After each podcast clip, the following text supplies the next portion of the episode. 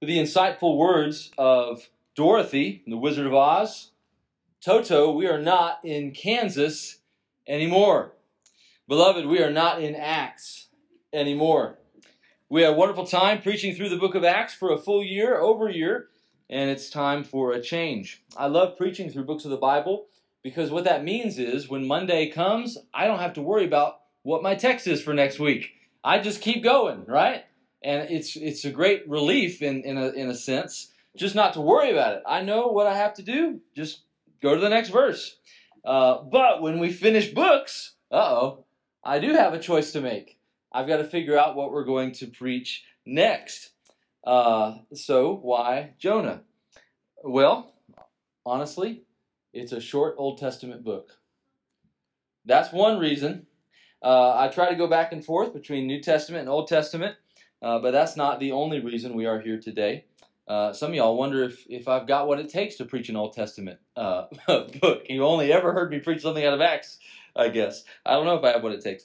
Um, but another reason, you know, we're, we're approaching um, two years since we replanted in the month of October 2021. And after preaching the book of Acts, Jonah seems to be a fitting book to sort of challenge our continued obedience and faithfulness to the will of God. We have been challenged with the New Testament model, the mandate of devoting ourselves to the apostles' teaching, to the breaking of bread, to the fellowship of the saints, to prayers, We've been sent as witnesses to Jerusalem, Judea, Samaria, to the ends of the earth. We've seen the will of God for a New Testament church and how they should operate and how they should behave.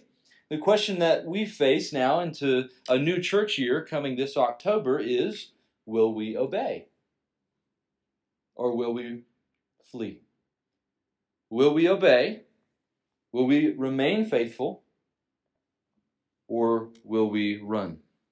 Jonah is a book of competing wills. It is the will of God versus the will of man. But the irony in the book of Jonah is that Jonah is a prophet, someone who's supposed to represent the word of the Lord. He's a man of the cloth, as some people at work like to call me. Uh, he uh, he ran away from the Lord, and we think that's just impossible. How could something so unthinkable like a prophet running away from the Lord actually happen, and then not only actually happen, but it become like this inspired, infallible, perfect Word of God for us to read centuries later and instruct ourselves with. How is that happening? I believe the Lord has done this because we are Jonah. The Christian life is complicated. We are sinners. We are not perfectly in tune with the will of God, even with the Holy Spirit dwelling in each believer. There will never be a time in our Christian pilgrimage in which we don't have to stop, check our hearts and our motives and our desires, and see if what we find there lines up with the perfect and infallible will of the Lord. And I was trying to decide on a subtitle for this series, and I saw several online that I thought were worthy competitors, and I just wanted to read a few of them to you. Other churches that have preached through Jonah, here's what they did Jonah, God's relentless love. Jonah, the reluctant prophet. Jonah, when God says go and we say no way. Jonah, the gracious God and the graceless prophet. Jonah, from running to revival. Worthy competitors. But as you can see, I went a different direction with what we have on the screen here after reading the book several times, this is what I came down to. Jonah living in the presence of God. Living in the presence of God. The very beginning of this book sets the tone for the rest of it and all that's going to take place. The word of the Lord came to Jonah, and Jonah's desire to flee from his presence immediately follows. But he can't. He can't leave the Lord. No one can flee from the presence of God. The Lord is omnipresent, right? Sunday School 101. He's everywhere all the time. We cannot escape the presence of God. But then we are faced with another spiritual conundrum of the believer who does not want to be in the presence of God. Whoa. Is that allowed? How can someone who is a believer and dwelt by the Holy Spirit not want to be in the presence of God? Are they even Christians? And suddenly we realize the Christian life is more complicated than we thought it was. Right? It's not all smooth sailing after our conversion. We may go through times of rebellion, even as Jonah wanting nothing to do with the Lord. But the presence of God was and is inescapable. Our goal through the book of Jonah is to make sense of how we live in the constant presence of God with faithfulness and not with groaning. We will be called to a deeper communion with the Lord, and an awareness of his never slumbering presence. We'll see a vivid display of God's wrath and also a beautiful picture of his mercy and compassion. We'll be challenged to bend our will to the perfect will of the sovereign Lord. We will learn compassion for the lost we will gain a more sobering reality for the Christian pilgrimage that we are all walking together. And just to give you an idea of where we're headed, here's all five sermon titles, subject to change. Today's is Running from the Presence of God. Next week, will be five weeks. Next week will be Fear in the Presence of God. Week three will be Praise in the Presence of God. Week four will be preaching in the presence of God. And week five will be depression in the presence of God. Depression. Just by the titles, Christian life's complicated, huh? Christian life is complicated. Thank you for preaching last week, Jay. uh, it was good to sit and color with Isla and learn about grace. And I'm thankful to be back uh, this morning, though to give you the word of the Lord. Let's read verse 1 again. And point number 1 the word of the Lord. Now the word of the Lord came to Jonah, the son of Amittai, saying, Arise, go to Nineveh, that great city, and call out against it, for their evil has come up before me. The word of the Lord came to Jonah. Here's your quick Bible quiz. What makes a prophet a prophet? The word of the Lord right? Other than that, they're just dudes, right? The word of the Lord. We t- typically assimilate prophets with the ministry of prophecy as in a foretelling of future events, which is often the case. But more than that, the role of the prophet was simply to be a messenger of what God had to say. They didn't have anything else to say, which is why we take preaching so seriously, right? We're just saying what God says. That's what Jay did last week. Like, just tell them what it says, right? We just tell you what it says. That, that was Jonah's job. This was the job of the prophet. All the prophet books of the Old Testament have this in common that the word of the Lord came to them. Therefore, Jonah was a prophet. But this wasn't Jonah's first rodeo. You may not know. You know, we just have this one tiny little book uh, in the minor prophets uh, of Jonah's record. Jonah lived and prophesied during the reign of Jeroboam the second. And he's actually referenced as a prophet in 2 Kings chapter 14. That'd be a good chapter to go back and read later today or this week. 2 Kings chapter 14. Jeroboam was a king who did what was evil in the sight of the Lord. You see that flip flop, right? The good king's bad king. Good king. He was a bad king who did what was evil in the sight of the Lord, but God used Jonah during this time where Jeroboam II was king to prophesy and to help shore up the borders of Israel and to protect them from being blotted out by surrounding nations. Because of Jonah, they were saved, essentially. Uh, they built up their walls and they were protected against enemies. That was Jonah who did that. Jonah was kind of a hero, you know, during the days of an evil king. He saved them from being destroyed. And now we're surprised to find out this is the same Jonah who once before was like a hero for Israel, who prophesied to build up the walls, and now he's running from the presence of the Lord. And there's also some wordplay going on with Jonah's name and his father's name. The word Jonah, or the name Jonah, means dove, like a bird. Dove season happening recently. I don't know if that's providence or not, but I don't hunt. Amittai means faithfulness. So we've got the dove, the son of faithfulness. And dove, of course, has a lot of symbolism in Scripture. There's some debate about what the symbolism might mean going on here. But one thing we can all agree on is that doves have wings. Doves can fly, right? Maybe it was a reference to his rebellion, flying away from the presence of the Lord. Maybe it was a reference to his flight of salvation to Nineveh for their salvation. Regardless, Jonah does a lot of flying in this book. The only time he's ever sitting still is when he is in the belly of a fish for three days and three nights. he's a dove. And yet, he is the son of faithfulness, Amittai. There's also referenced in 2 Kings 14, so we know this is the same Jonah. Um, he would be a sign of the faithfulness of God. In 2 Kings, a sign of faithfulness to save Israel from surrounding enemies, and in this book, to save Nineveh from God's own judgment.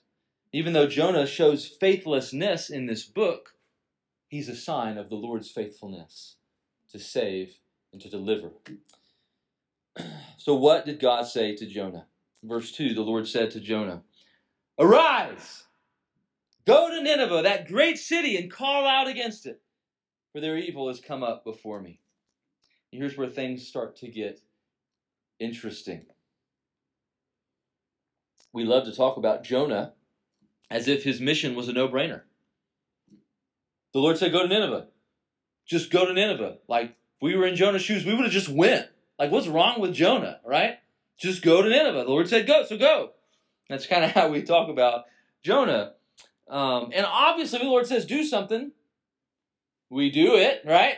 There's no justification for Jonah's rebellion that follows this text. But if we see the context of what God was actually asking him to do, I think we can sympathize a little bit better with the prophet. First of all, who did God's prophets usually preach to? God's people, right? God's word for God's people to call them out. And we have some examples in different prophets where surrounding nations are, you know, judged and called out against in various ways, but not like this.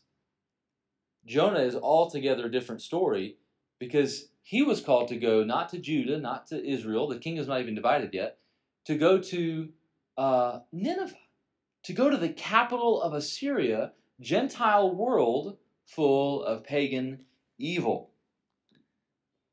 Jonah's call to Nineveh was unlike any other prophet before him. Now, Lord, if you want me to go to Jeroboam the king and tell him to build up the walls, you know, I'll do that. I've been there, done that. I can talk to my people.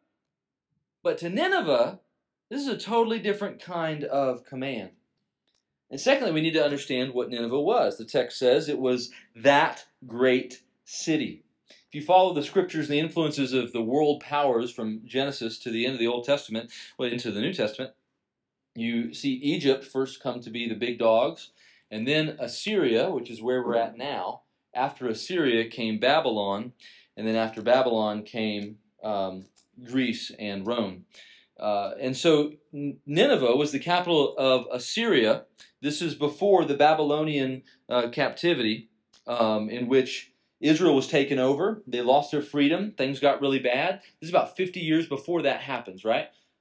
Israel's kind of doing great right now. They're booming. Economically, it's a good time to live in Israel, except for their rebellion.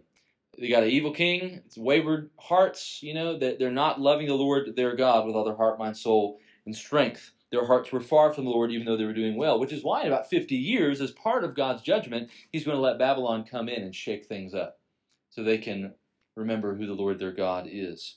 It's God's punishment, but also His sovereign plan to continue building a people for Himself across the whole face of the earth. Assyria was the world power. They reigned as a world power for almost 2,000 years. Long time longer than any other world power. Another pastor who was talking about Syria put it this, this way, in this perspective. If our nation, America, was to stay as a dominating force, as a world power, for the same amount of time, we would have to be on top until the year 3476. That's a long time. And this is 50 this is at the end of it. 50 years before Babylon comes in. They have been reigning for a long time no one tells Assyria what to do. They're on top. They're running the whole earth right now. And they were ruthless. They were dangerous. They executed anyone who challenged their authority. They murdered, raped, pillaged, conquered all surrounding nations. And then they would take their corpses and perform all kinds of public obscenities like a trophy of their dominance and their world power.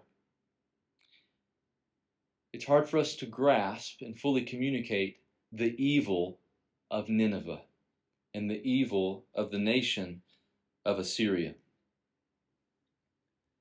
But their evil had come up before the Lord. Their evil came up before the face of God, before the presence of the Lord. And as a response to God seeing their evil, he goes to Jonah and says, Arise, go to Nineveh, and call out against it. The first thing we ought to see in this book is God's awareness of all people at all times in all places. The Lord saw the evil in Nineveh. The Lord saw Jonah in Israel doing whatever he was doing. Nineveh's evil came up before him. God came to Jonah. He knew where everybody was all the time. He, he could do whatever he pleases. The presence of the Lord is not determined by what's going on in the world. Let me say that again. The presence of the Lord is not determined by what's going on in the world. It's not determined by what's going on in our hearts. It's not determined by what's going on in any particular church. He sees all good, he sees all evil. And that ought to be encouraging to us that the Lord sees all things.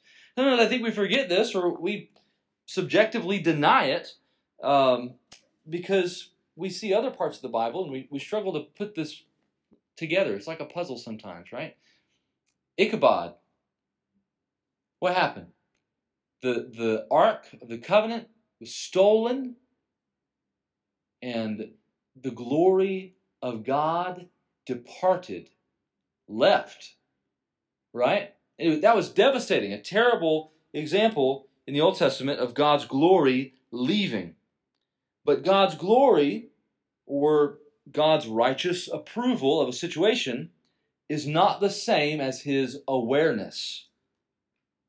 He left Israel, left the temple, so to speak, but the Lord never leaves anywhere because he's at all places, all times, right?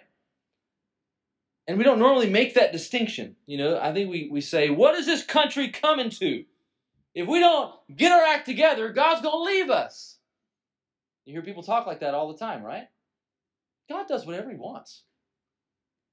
If our evil would come up before his face and he decides to do some things, he can do that.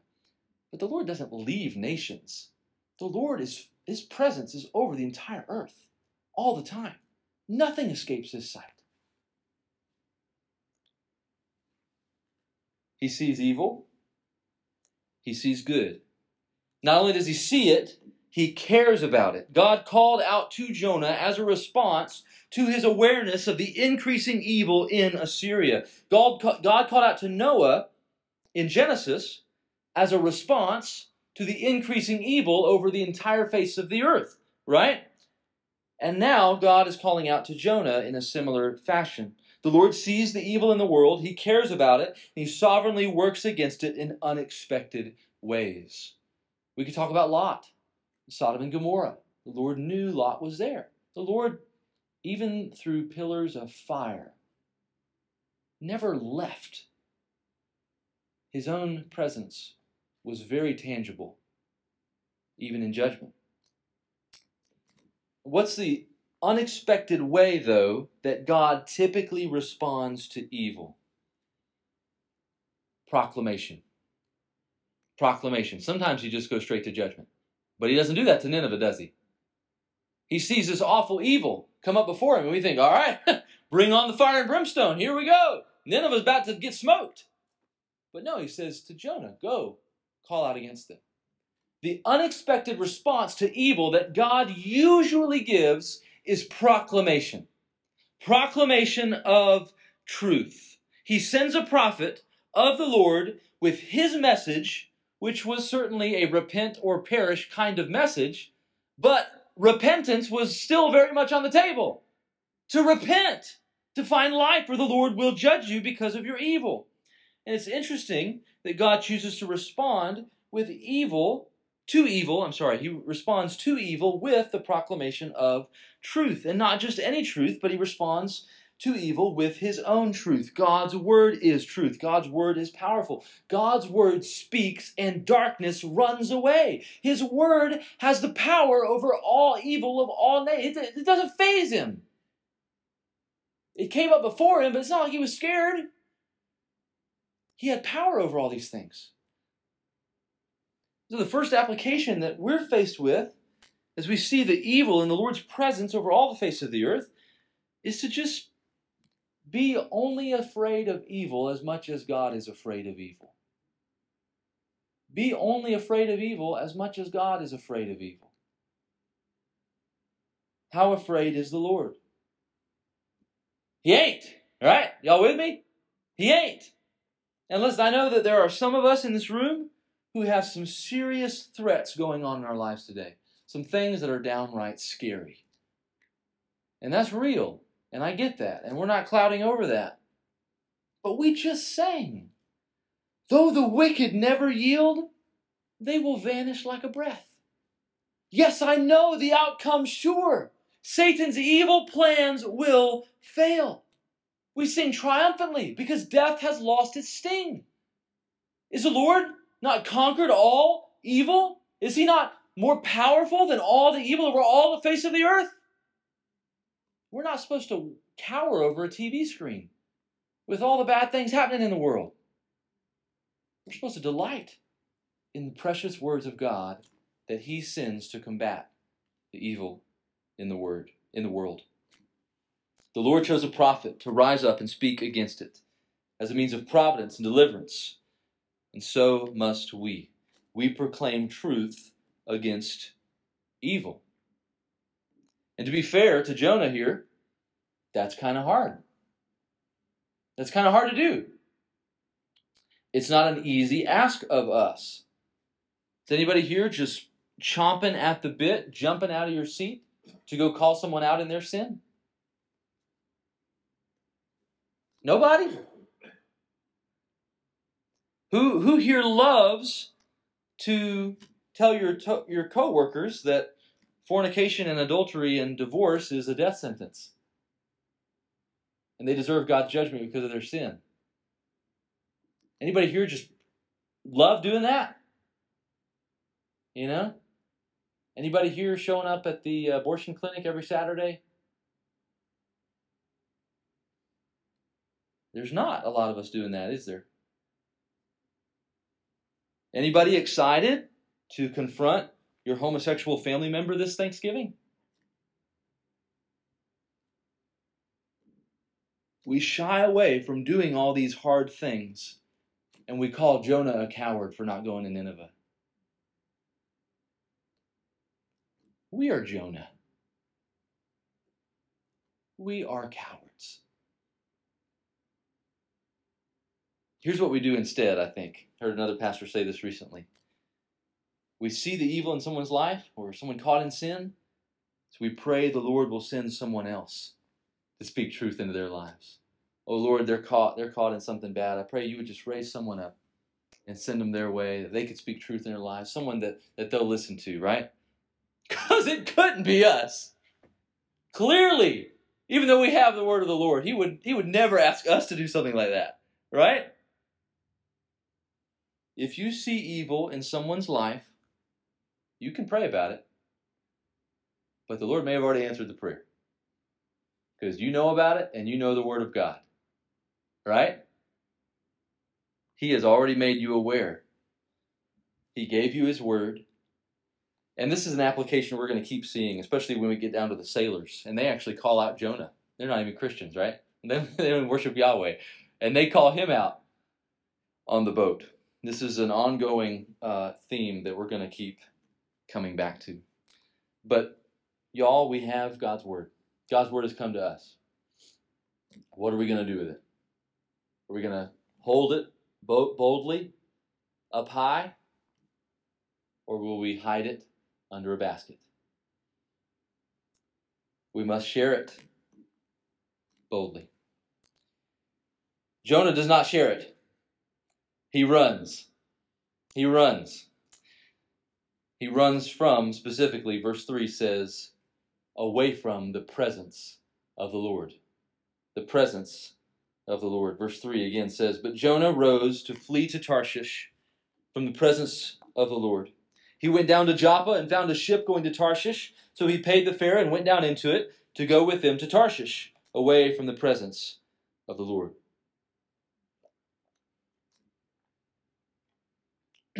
Uh, Jay preached last week, but God. Here we have a but Jonah. Very different story, isn't it? The but in the Bible can be the best news in the world, or it can be the worst thing ever. Here it's the worst thing ever. He hears the word of the Lord, but Jonah. God said, Arise. Jonah rose all right. Where did he rise to? Tarshish. He rose to flee to Tarshish away from the presence of the Lord. Notice in that verse, just verse 3, Tarshish is repeated three times. Away from the presence of the Lord is repeated twice. And we also have the word down repeated twice in verse 3 and then again in verse 5. God said, Go to Nineveh. Jonah went to Tarshish, to Tarshish, to Tarshish, away from the presence of the Lord, away from the presence of the Lord, down, down, down, down to Joppa, down into a ship, down into the innermost part of the ship. In other words, Jonah disobeyed the Lord. A prophet disobeyed the Lord. The text doesn't tell us why he decided to go to Joppa or headed for Tarshish, but if you look at it on a map, you've probably heard this. This is in the complete opposite direction of Nineveh, right? Here's Nineveh, here's Tarshish, right? Complete opposite direction. It's not like he was making a pit stop or he had something else he was going to do before he was going to go to Nineveh. It's like the Lord said, go to New York, and uh, uh, um, he went to Mexico, right? He went the opposite direction. Uh, I read um, the Jesus Storybook Bible last night just for fun, the account of Jonah, just because I wanted to see what it said.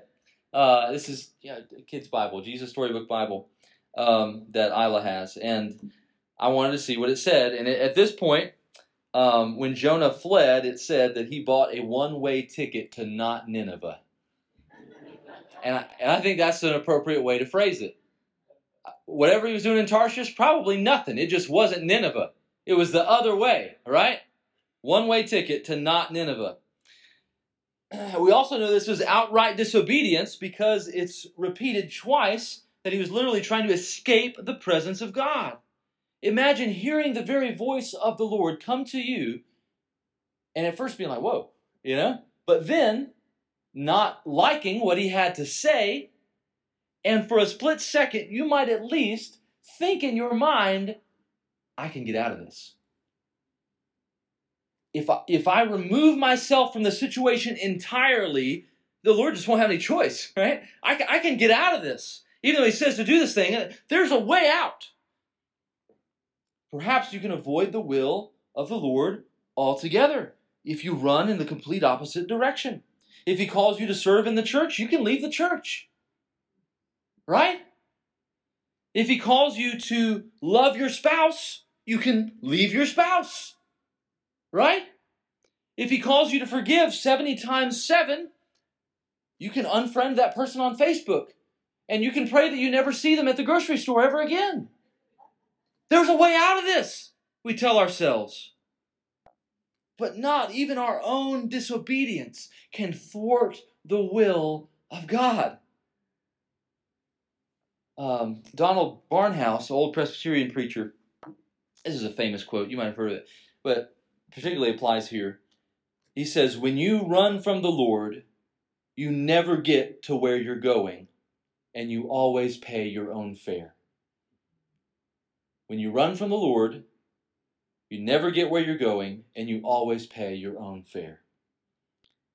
And here we are back on this theme again of the Lord's presence, right? Just in three verses. There's so much to just wrap our minds around here.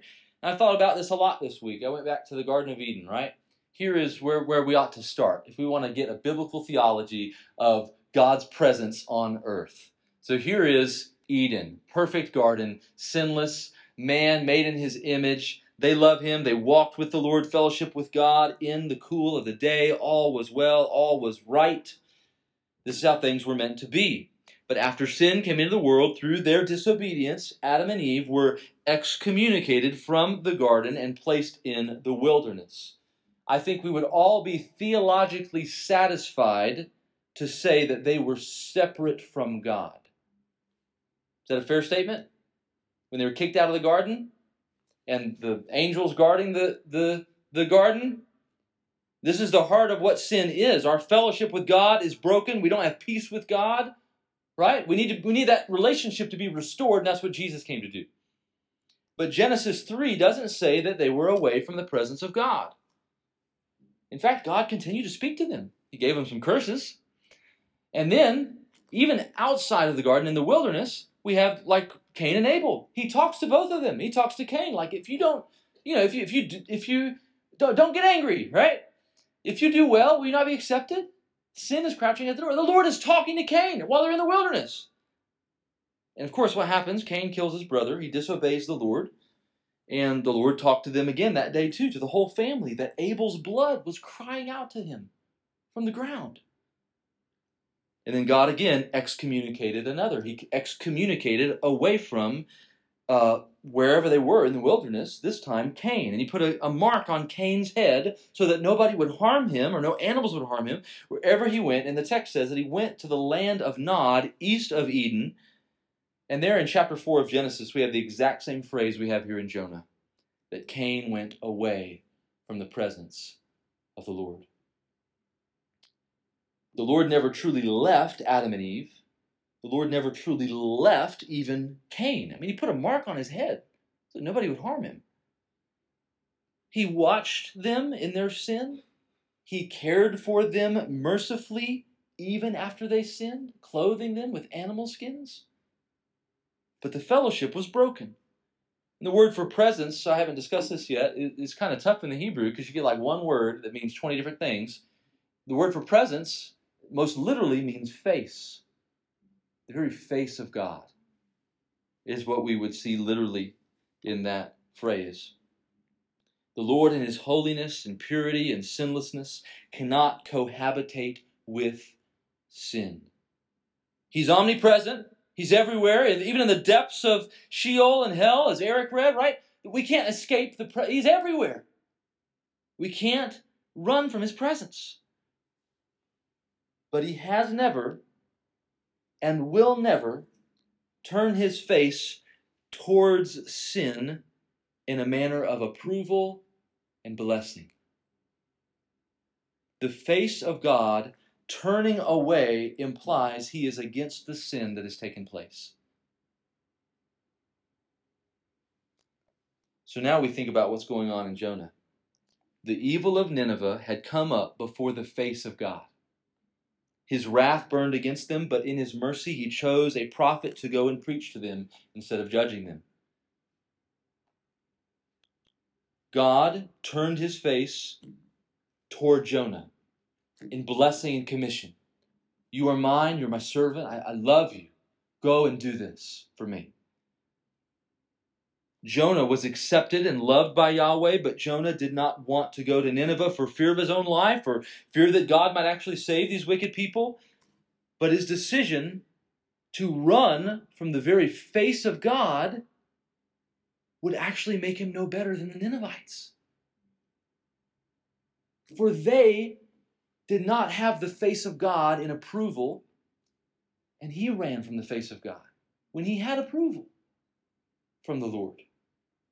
He willingly ran from the Lord. Can you imagine Adam and Eve just saying, like, I don't like it here. Let's get out of here. Let's go, let's go to the wilderness. Can we leave the garden, God? Of course not, right? We, we would I mean, can you imagine Cain willingly walking away from his family and everything that he knew and going to the land of Nod? To be a loner in the wilderness? And yet, listen, this is what we do every single time we sin or disobey the Lord. We are telling the Lord that we would rather be in the camp of the Ninevites than among the saints. we're telling the Lord that we would rather be in the wilderness than in Eden. We would rather be in the belly of the fish than in the glory of heaven. We would rather have God's wrath against us than the joy of his presence. Functionally, that is what we are saying when we sin. And God's will is going to be accomplished regardless of our disobedience or obedience, right? So our sin isn't hurting God's plans. God's not upset because, oh man, I had a plan, now I got to go to plan B, you know, because they, they disobeyed. No, sin hurts us, right? It doesn't hurt the Lord. Sin kills us. We'll see in a few minutes it harms even the people around us on the boat. Sin is truly so dumb. I think it's the best word to describe it. It's dumb. We, we do it because we think it will be better for us and we won't hurt anyone, but it is actually self destruction. Oh, that we become more aware of our sin and its deadly consequences. Oh, that we become more aware of what it does to our, to our, to our bodies and to our souls. We come to our senses in times of temptation, that we find fellowship with God to be a sweeter taste for our souls than the poisonous cup of sin, that we would pant for the Lord like streams of living water. And here's the most terrible and simultaneously the most beautiful picture and illustration of sin and the presence of God that I can possibly provide for us this morning. Do you know what it is? It's the cross. It's the cross. Because about 700 years later, God's word would come again. This time, it would come in the flesh, incarnate. Jesus was the perfect prophet of God, the Word that was God and was with God. He was absolutely sinless. He obeyed the Father's will perfectly. He lived every moment consciously in the presence of God. He was his beloved Son, with whom he was well pleased. The Father was pleased to look on the Son. And yet, at the cross, here's what happened the Father laid on him the iniquity of us all. It was the Father's will to crush him. He was pierced for our transgressions. His chastisement brought us peace. He was stricken, smitten, and afflicted by God. He was cut off from the land of the living and given a grave among the wicked. He poured out his soul to death. They pierced his hands and feet. They divided his garments among themselves and cast lots. Surely he has borne our griefs. The cross is the most grotesque picture of sin that we could ever need.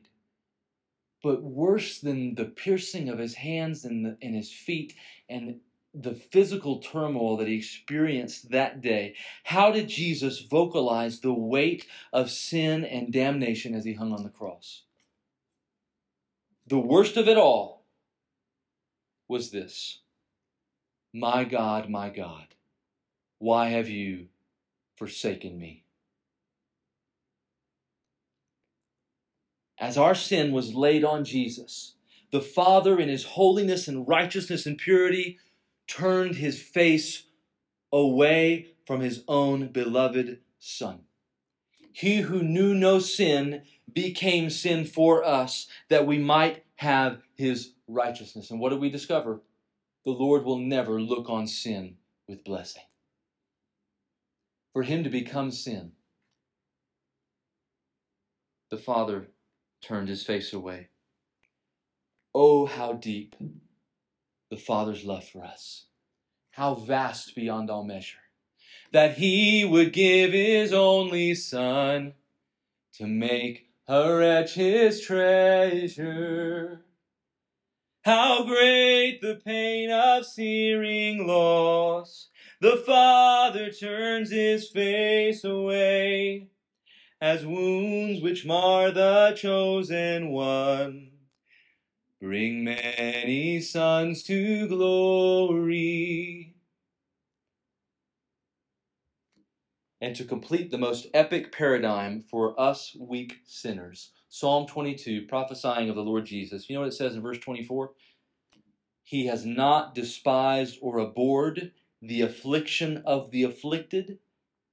He has not hidden his face from him, but he has heard when he cried to him. In other words, Jesus rose from the dead.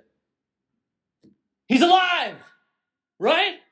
The stone was rolled away. The Father heard his cry. He hid his face no longer after sin was dealt with, even in God's justice being poured out on his own Son, forsaking Jesus in our place. God's presence never truly left Golgotha. The skies turned black, right? The dead rose out of their tombs. The curtain tore in two. The Lord did not leave. He saw the affliction of the afflicted and he rose his son from the dead three days later. He was fully aware of what was happening. And friend, because Jesus paid it all, you too can be given new life and raised from your spiritual death caused by sin. The Lord also sees you. He has searched you and tried you and knows your heart, every part of you from head to toe in the deepest trenches of your soul and your heart. And you know what he says after seeing every single bad thing you've ever done? How vast and measureless is the love of Jesus. Because he says, Come, sinners, poor and needy, weak and ruined from the fall. Jesus stands ready to save you even now. Friends, believe on Jesus for the forgiveness of your sins, and you will be saved. Regardless of your obedience, disobedience, what, you, what you've done with your whole life, it's not about you. Jay told us very clearly last week this is a gift. It's the gift of God. Come and be saved. What we're going to continue singing, seeing through four chapters is that this whole book is a representation of the gospel. Jonah is not a fun kid story about a guy who got swallowed by a fish, not a whale. It's about a prophet who went away from the presence of God into the depths of Sheol and was delivered by God's hand to save a multitude of sinners. Jesus said, That was about me. The wicked generation wants a sign. The prophet already spoke. The word of God has already come. Read Jonah if you want to understand me. So it's most fitting that we would take the Lord's Supper today and proclaim the cross through the bread and the cup. Let me give you some application to help you do that. Number one, are you afraid of evil? Can I say don't be? Is that an application? Don't be. We pray for the Lord to deliver us from evil, and He does do it. And we should not watch the news and what's going on in the world and be fearful. Instead, we should look to the Lord. Which would you rather? A God who permits evil but doesn't pay attention to it? Or a God who permits evil and is always involved, always working, and always aware? We don't have to fear evil. Secondly, maybe you've been hiding from the Lord. You might not say it quite like that, because that just sounds silly, doesn't it? You know you can't hide from the Lord. But perhaps you stopped praying. It's a sign that perhaps your soul is hiding from the Lord. They had to beg Jonah to pray on the boat, and he still said he'd rather die. Throw me in the ocean. Perhaps you're hiding because you're not praying. Perhaps you've rested more on your works and living a good and moral life rather than communing with the Lord. I think that's also hiding, resting in what your hands can do rather than what Jesus does through you and for you. Perhaps you've been avoiding small groups for fear somebody will actually try to be your friend and get to know you better. Hiding from other believers is also a sign that you've been hiding from the Lord. If you're hiding from the Lord this morning, hear the word of the Lord. He will relentlessly pursue you until you are fully aware of his presence. And there is more joy at his right hand and pleasures forevermore than you will ever find on earth. Regardless of what you've done or why you feel the need to hide some sin you might be struggling with, don't come like a functional Ninevite to the Lord. Step into the presence of God, repent, and find life in His light. Number three, I want everybody to hear this. If you are in Christ, you are fully accepted. If you are in Christ, you are fully accepted by God. This is what the bread and the cup preaches to us. We don't die in order to be saved. The Lord has died himself in order to save us. It's not about what we have or have not done, how good we were this week, or some guilt trip to continually remind us about how we had to kill Jesus. The supper is about atonement. He took our sin to the cross and he has given us a perfect, righteous robe in the place of our sin as our substitute that we might stand before God as though we have never sinned. And we are counted as righteous by simple faith in Jesus. Jonah may have run from the Lord, but the Lord never ran from Jonah. Repentance and fellowship with God in the light of His presence is always just one breath away. Because Paul said in Acts chapter 17, the Lord is actually not far from any of us. He's not. The supper is us coming back to the table again after all of our failures, knowing that Jesus is still ready to forgive and the Father is still ready to welcome us to the table. Thank you for listening to another message from the pulpit ministry of Main Street Baptist Church in Spindale, North Carolina. I hope that your soul has been edified as a result of hearing the Word of God preached, and that God will continue to be glorified in your life as you worship Jesus. If you have any questions about the message you heard today, feel free to uh, check us out online and send an email. You can find us at www.mainstreetspindale.com or you can call us directly at 828 286 2291. Hope you have a wonderful day. God bless.